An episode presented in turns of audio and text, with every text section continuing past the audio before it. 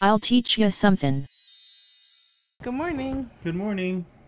Welcome to I'll Teach, Teach You you Something. and I think today you can talk first for once. Sure. um, so after last episode, um, I decided to pick uh, maybe a little lighthearted topic, um, and a topic that always puzzled me every time I went to one of their restaurants, and it's the idea of like how do buffets, all you can eat buffets, make money? Now, it's kind of a obvious thing, you know. Low end food. Low- but there are some less than noticeable things that people realize about buffets. I mean, first and foremost, yes, it's not the best food in the whole wide world, but it's all you can eat, and people go there and they enjoy copious amounts of it, which makes you think like, how does anyone make any money off of this? Because there's people that can eat seven, eight, nine, ten plates of food. I remember going to like a buffet once, and I think it was with was it with you where like there were two men and they were just eating like endless amounts of like crab legs like that was Yeah. the only thing they took from the buffet and they would stack their plate like you know like several inches high like maybe a foot and a half high and they just like voraciously ate these disgusting crab legs like i don't eat like all that stuff Yes. especially at a buffet like and it was really weird Yeah, and that's pretty much textbook of any buffet. And then there was that woman at that other buffet that we went to that just had an entire plate of mashed potatoes. Do you remember oh that? Oh yes, that yes, I do remember that one.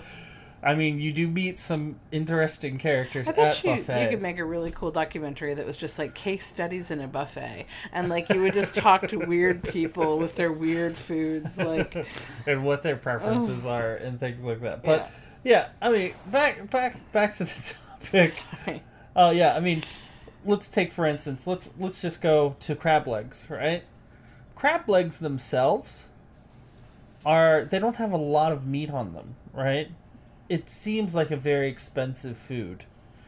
But when bought frozen and also in bulk, yeah, they're very cheap. And that's one of the biggest things about like even though it's cheap food, people don't realize that how much money they have to spend in bulk to get a cheap discount to make a profit margin off of it. Um, so things like crab legs are an enticing thing to get people in the door of uh, buffets. there's like this episode of like I'm a nerd and I love SpongeBob, and there's this episode where they make Krabby Patties literally out of like slimy garbage, but then like they paint it to look like a Krabby Patty, and I feel like that's where this is going, and I'm gonna be traumatized. No, um, I mean, I'm sure that there are some segments of restaurants that try to do that. I mean, obviously, you know, people, f- you know, serve food that is supposed to be something else into something else. Like as we heard in that that uh, popular, I believe it was NPR, um, This American Life, where they found out that squid rings Ah, could also be you want to you want to go there? okay, guys. Pork bunghole is that what they call it? pork bungs. Yeah, Pork. Bu- oh yeah, I'm just adding hole because that's what it is. squid rings are not squid; they are the bum hole of a pig. technically in yeah for Sometimes, sometimes but not I all the time I believe all the time, but sometimes. but um you know anyways um so the type of food that they serve may seem high end but you know like crab like you said those king crab legs bought in bulk and frozen they are fairly cheap You know, I feel like we didn't give any context at all to what we just said about pork bung, and now so many people are no longer even listening to us. They're just like, "Oh my god, what the heck are they talking about?" but anyways, continue. but um, so the thing of it is, is that they buy things in bulk, and you know they have huge storage to buy things in bulk. Yeah. Um, they choose menu items that are also interchangeable, right? So you'll see a chicken dish basically done two, three, four different ways. Thank God for that. Like corporate Canada and corporate America must be so excited. I once had a job where they served a pita wrap and there were 12 different ones and they were all chicken something and every day the lineups for these chicken caesar wrap chicken korma wrap like it's all the same thing it's just a different sauce Just a different sauce. Yes, correct. Yeah. So yeah, they use things that are can be interchangeable, um, because obviously, waste is something that uh, you don't want in any restaurant, let alone a buffet restaurant where people can eat whatever they want, leave it on their plate or whatever. And you'll see sometimes, excuse me, with buffets that you know they have these rules where they actually charge you for what you don't eat for what you don't Yeah. eat, which is kind of you know Those ones stress me out, but like not the buffets ones. Well, I guess they're like buffets, but like the ones that are like the Japanese like plate kind of like you order like how how do I know how many plates we're going to eat? Like how many little plates of three things? Like it's so stressful.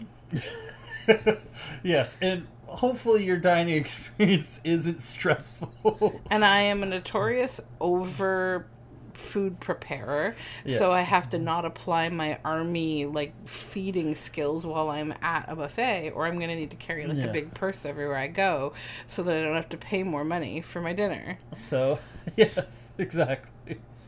But let me get to the next thing. So one of the more not so obvious uh, things that a buffet does is their layout. If you ever notice on a buffet where it starts and where it ends, okay, you notice that the starchy, cheaper, carb laden things usually start at the beginning.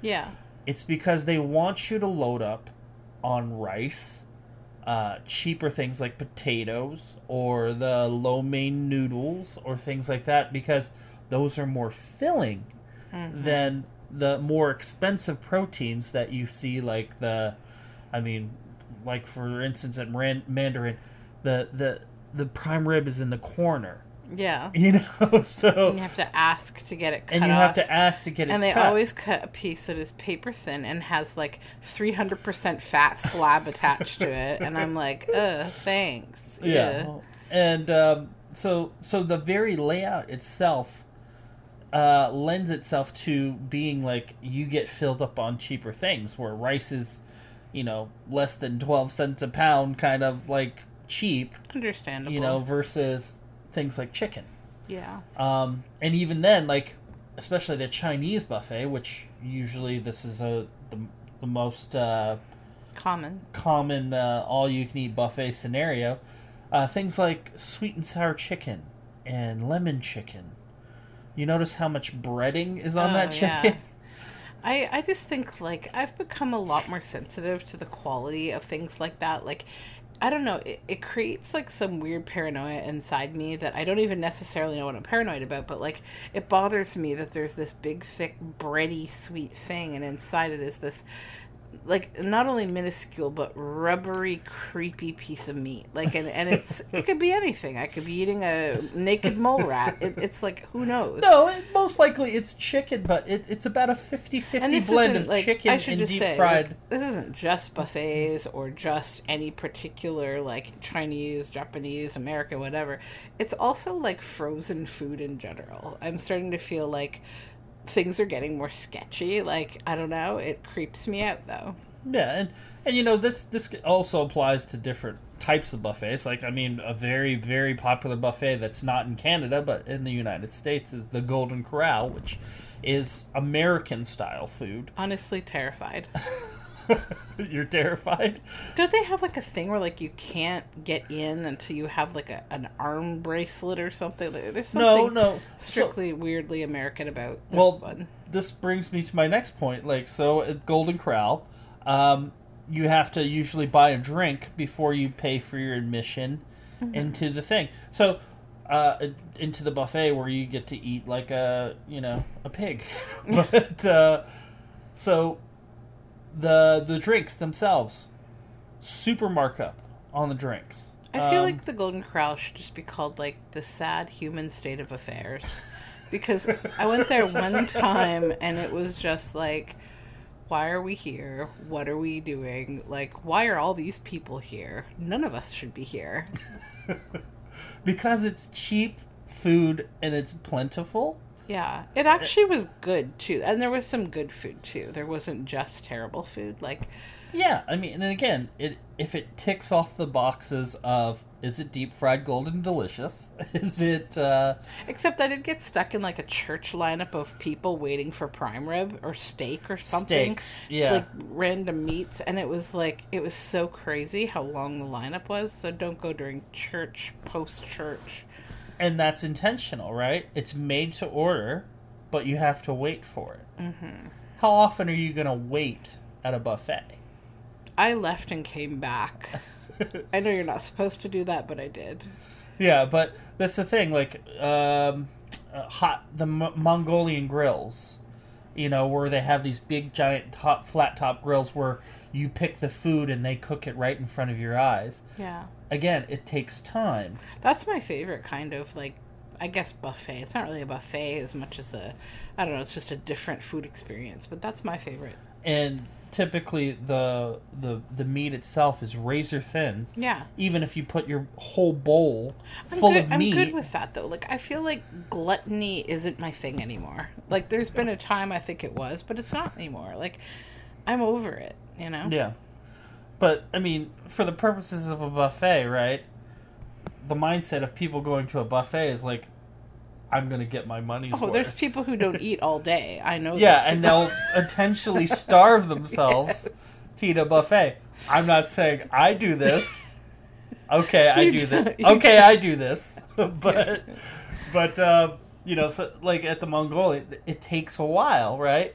And then of course, the main portion of what they're cooking for you, made to order, is noodles Yeah. or rice or the cheaper things like cabbage and onion and things like that. So, um, I'm really excited I graduated to the level of adult that I now like cabbage, cooked cabbage. it's weird. I know it is. It is a very weird thing. It doesn't. It still doesn't smell good when it gets No. cooked. But uh, I just used to look at it like I look at Brussels sprouts, which is that it tastes how fart smells. But like, I like yeah, it now. yeah. The smell is what always got to me. But uh, now, um, now I quite enjoy it.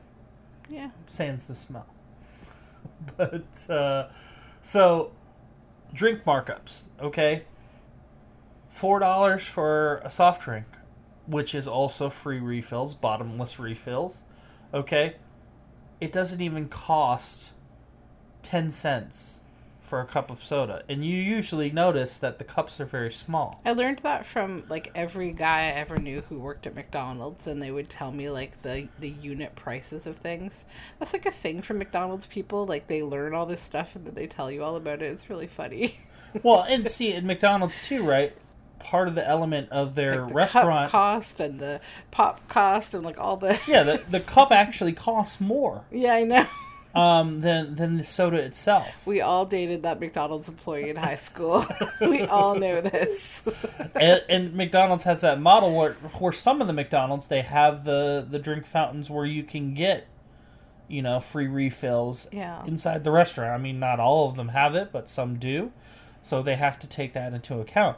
The reason that they can do that is because the markup is like fifteen hundred percent Yeah. on on the drink itself. Yeah. So that's a big way of how buffets make their money is through just charging an exorbitant amount with a drink.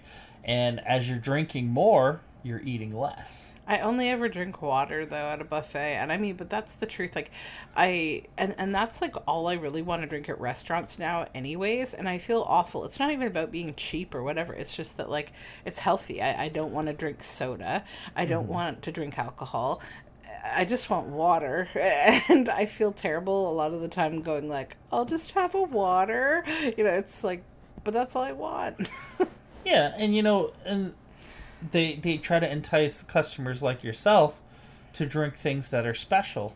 Like if they have a liquor Temple. Yeah, if they have a liquor license and liquor itself is already artificially marked up so much, anyways, to try to make it more of a special occasion. Yeah.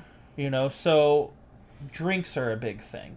Um, also, notice the size of their plates.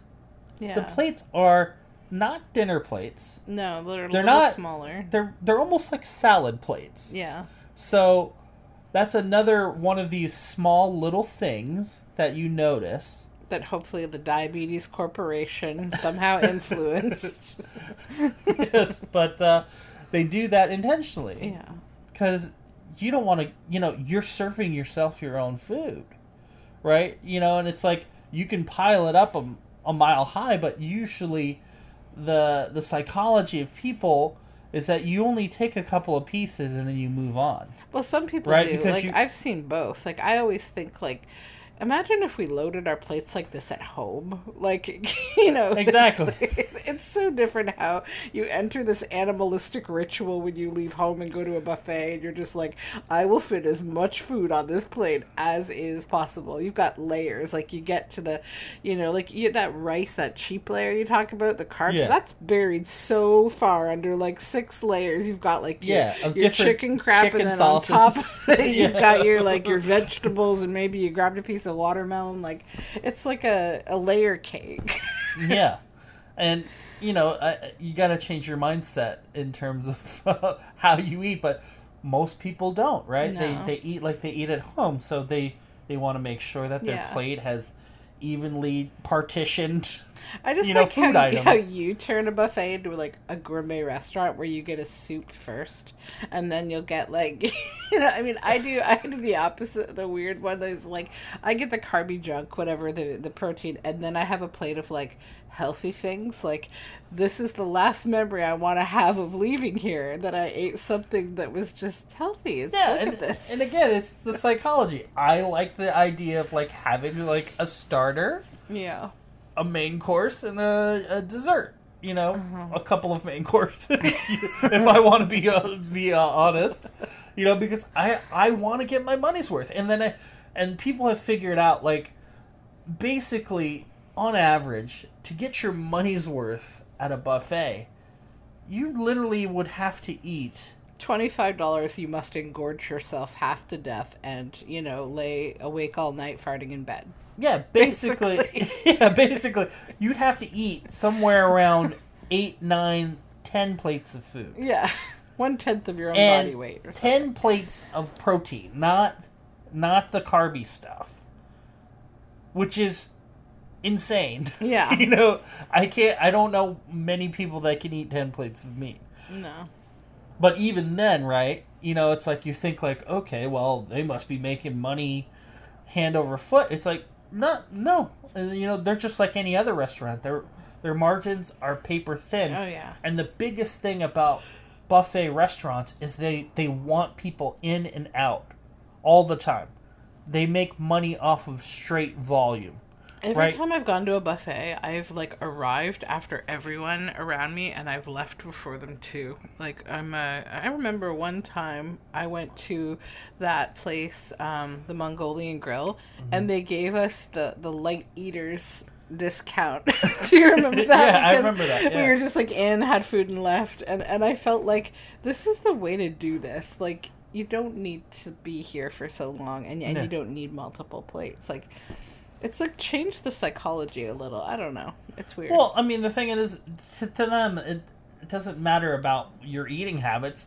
They basically they have a fixed price for their buffet, yeah. right? So as many fixed price buffet, you know, calls you can get, take it. Yeah. You know, some people eat a lot more, and some people eat a lot less because that's just the psychology of the world. Yeah. you know so they want to pack as much people in as possible. And they could do that because you know they have the space. They usually have large space and they try to get maximize their seating. They don't have to have a wait staff to uh, wait on your on your uh, customers. Yeah. the customers themselves are taking the food right? They just have someone literally to bus tables direct you to your chair fill up your refills a lot so you fill up on water or drinks or whatever you have Yeah. and uh, Although I do feel check. like there's like this the servers who bring you the drinks and stuff and like you know get your bill, collect your plates. There's this weirdness about that that bothers me. It's like a servitude kind of thing that I I feel uncomfortable with for some reason. Mm-hmm. I don't I don't know. Like I guess I, I'm thinking a lot these days more about the idea of being served anyways by by by a server in a restaurant. It's a it's a kind of uncomfortable concept to me these days. But like in buffets it's especially weird because you feel like it was just someone like running behind to like sweep up after you and then you know sit down king eat another plate. Here i am to get you. It's a very weird thing. Yeah, you're gorging yourself on cheap chicken yes.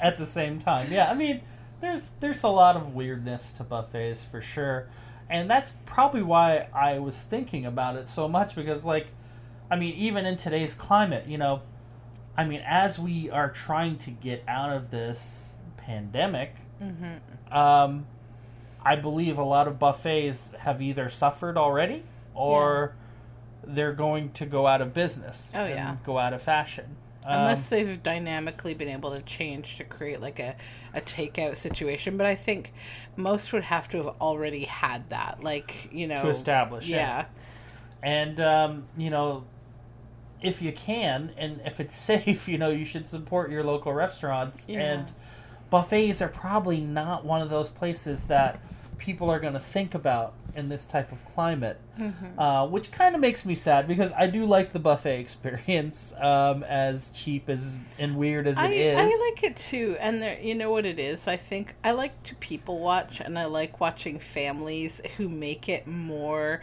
like it's fancier than it is, kind of. And they have like their parties there, and I kind of love that. And I also love like the singing of "Happy Birthday" out loud, and other people get involved, and it's nice to go with kids, you know. and I- exactly there's a few really charming things about buffets. It is kind of community-ish, like yeah and clean you nice talk buffets. to people yeah Yeah, exactly. And um, you know, they they're really I mean, I I'm afraid that they're they're going to be missed. yeah Um well i think one is already um is it tucker's marketplace has already yeah, think closed down. they're closing or have closed which is too bad it's like we only have like in canada i think we have like maybe two or three established buffets we have a large chinese one and we have a large indian one and then Hmm. like the mother tuckers or tuckers marketplace as it is now was like the kind of just you know north american food one um Yeah.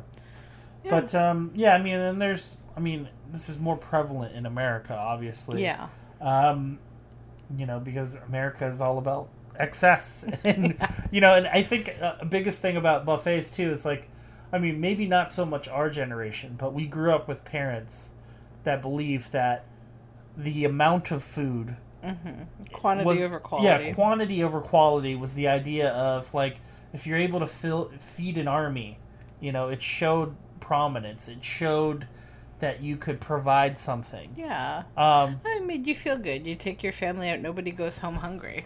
Exactly, and that's the that's the big key. And I think that kind of way of dining is in danger right now. Yeah. Um, because of what's going on, and uh, and that's probably another reason why I wanted to touch on it.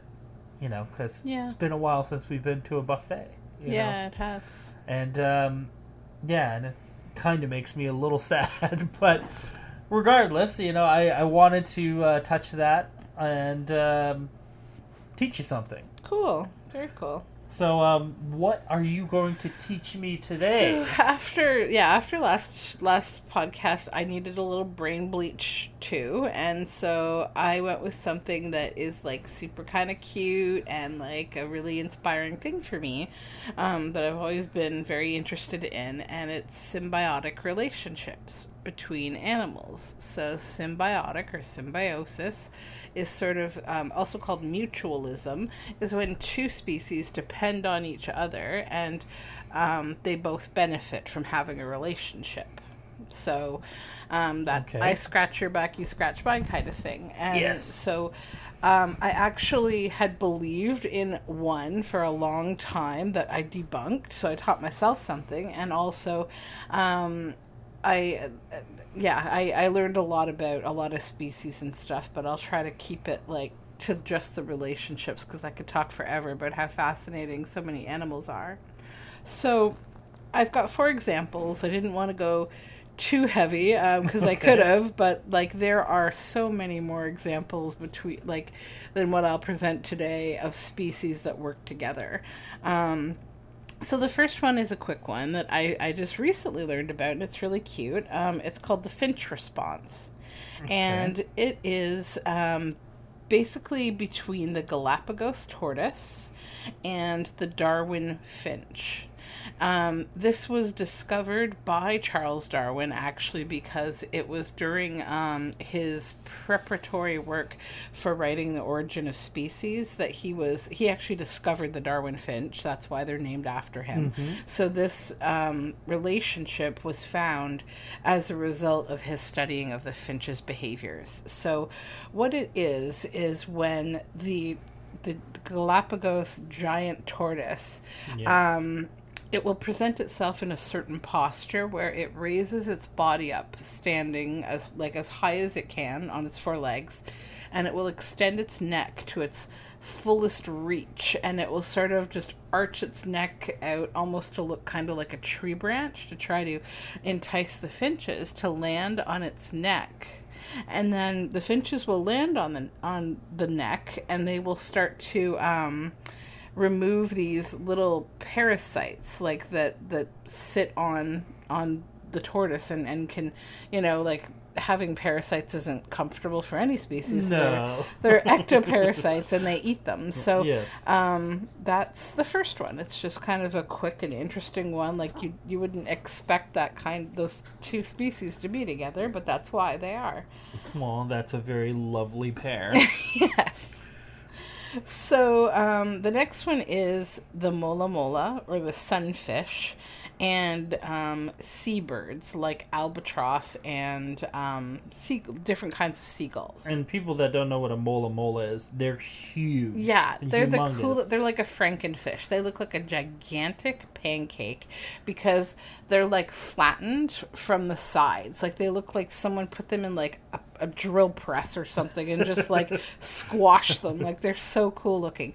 So what they do is like they they're like the other thing about them is that they're tailless. They don't have a tail, so they have they look like a giant pancake with these two little fins, these really um like perky big eyes, and like this little tiny smile, kind of this little mouth. It's so cute, and then they have these little bitty fins that look totally pointless and no tail. So imagine this giant like pancake fish it comes up to the surface of the water and it lays on each side like it presents its sides so the cool thing is is this is a relationship between an aquatic creature and like an, an air creature right yeah. like it's a, it's like it's not a normal kind of symbiotic relationship so what happens is again this is about the removal of parasites but um, mola molas get a particularly weird parasite called the Pennella. And what it does is it buries its head into the flesh of the victim and then it leaves a long egg string that hangs out. So it looks like this long strings that come off of the bird, or sorry, the fish. So what happens is like seabirds, like the albatross and the gulls, they'll swoop down and they'll pluck these crustaceous parasites and pull the Pennella out of the mola mola and eat it. It's food for them. And people don't don't know albatrosses are ginormous. Cute. Yeah, they're like a giant seagull. Like... So just to get an idea of how big a mola mola is, is that albatross can land on it. Exactly. and so yeah, that's a really really cool one. Um, then the, what I'll do is I'll talk about the all-time world's coolest symbiosis first, and then I'll tell you about the one that I debunked. So the all-time world's coolest one is about the Brazil nut, which you hate because you know because it tastes like pencils. Exactly. So it does. It tastes like pencils. I don't know if this led this story will will change how you feel about the I, Brazil nut. I don't eat pencils, by the way. People listening to the podcast, okay. But if a pencil had a taste, it would be a Brazil nut, and yeah. I've always said this. So they are very dry, and they definitely aren't as as good as like the other nuts in the mix yeah, nuts box. You should just but... basically throw them away. So the thing is, though, is that we all need to treasure them because they are outrageously hard to come by. So the Brazil nut tree, um, th- this involves the Brazil nut tree, its flowers and seed pods, a rainforest orchid called Coryanthes vasquezii, and the sex lives of Euglossa orchid bees. Oh, and the feeding habits of a tropical rodent called the agouti. So it's super complicated. so the Brazil nut tree is indigenous to the Amazon rainforest in South America, and it can live 100 years, and it can grow over 150 feet tall. It's a massive tree a single tree can produce 250 pounds of these delicious nuts every year in seed pods that weigh about five pounds apiece. And inside each one of these big seed pods that look it looks like a cannonball. And inside there are about two dozen of these Brazil nuts, okay? Um so they grow in these clumps, like kind of like that. Like each pod has its own branch, so it looks like this spindly kind of thing with like five or six branches, and each one has like a cannonball at the end. It's really interesting. Um, and so then that's how basically. Um, where am I going with this? Sorry, I lost my track of thought. Okay, so they weigh about five pounds and they have two dozen individual nuts inside. So this is a $50 million industry every year. Um, so people are climbing these trees and harvesting these seed pods. 150 foot tall trees. Yeah and I'll tell you why later. It's crazy. So, the existence of the Brazil nut tree is actually pretty perilous, though, despite all of this. Okay, how hardy this these nuts are, um, and the reason why is, of course, the normal reasons: human deforestation and competing plant species. Especially if you get like a introduced species, you know, it can annihilate like the Brazil nut's ability to survive. Um, so the other thing though is really the more important thing is that it has its own vulnerability and that's its complex method of reproduction. Like even the smallest change in ecosystem will make it so that they can't they can't reproduce. So first of all they only flower once every year um for for one day. So it's a, like that is some crazy like you know what is the what, what do we do as people like ovulation yeah. it's like figure that one out um so it produces um basically a flower that is so hard and, and hardy to try to get into that only one f- species can pollinate it, and that's the female Euglossa orchid bee. It's the only one that's strong enough to get the nectar inside to make pollination possible. So, the existence of this muscular and finicky bee is entirely dependent on its ability to mate, which is another whole crazy situation. This female bee only mates with the best smelling of the males in her species, and she is very, very picky. So, the male Euglossa orchid bees, in order to achieve this fragrance, the level of fragrance that the female requires, they spend most of their lives pollinating a very specific type of orchid called the Coryanthes vasquezii. Um, this isn't at all for the nectar or pollination or anything. It's entirely about getting as much of that stink on their body as they can, getting the fragrance. The Axe body spray yes, of the rainforest. Absolutely. So the other thing about this bee is that it's genetically evolved to, for this purpose alone. So it has these forearms that are evolved for the purpose of getting this fragrance and then collecting it in these pockets that have evolved on its hind legs. Um, all just basically to get this smell to be chosen as a suitable mate. So, after all of that happens, it still takes the seed pod a full 14 months to achieve its near 5 pound maturity. Um, and that's after the flower's pollinated. So then it becomes this big pod that like is up in this, you know, 150 200 foot tree and eventually it's going to ripen and fall. And this is like this could kill you if it were to hit you. First, Obviously. the weight of it ver- and the height that it's falling from, it's like a falling cannonball. So the thing about it though is because it's so heavy and hard, it falls and it doesn't break. It just it sounds amazing soaring through the trees and then it's like boom when it hits the ground. It's crazy. So, but it doesn't crack. There's actually only one animal on earth that can crack them, and that is the agouti. So, agoutis look kind of like a slightly smaller capybara or a giant rat, kind of like they're a rodent species. They're pretty cute. Um, and they have two pairs of sharp front teeth. They're like chisels. So that allows them to gnaw into the pod to get to the seeds, the, the Brazil nuts. but the Brazil nut specifically presents a challenge to the agouti in that it produces way more seeds than the agouti can eat. And rodents have this thing about not leaving food behind. It's like a known kind of thing. Squirrels do it. They'll try to collect everything and hide it away. The other thing they're notoriously known for is having a bad memory. So they don't remember where they, you know, like they, they will carry and uh, bury all of these additional Brazil nuts and then they'll forget about them. So that is intentional by the tree so that some of those seeds can then sprout to become new trees.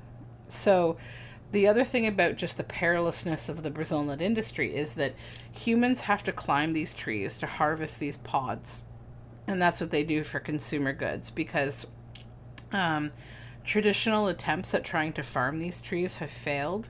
So even the way that like we harvest Brazil nuts nowadays is exactly the same like it's it's the agouti it's the whole relationship so um yeah.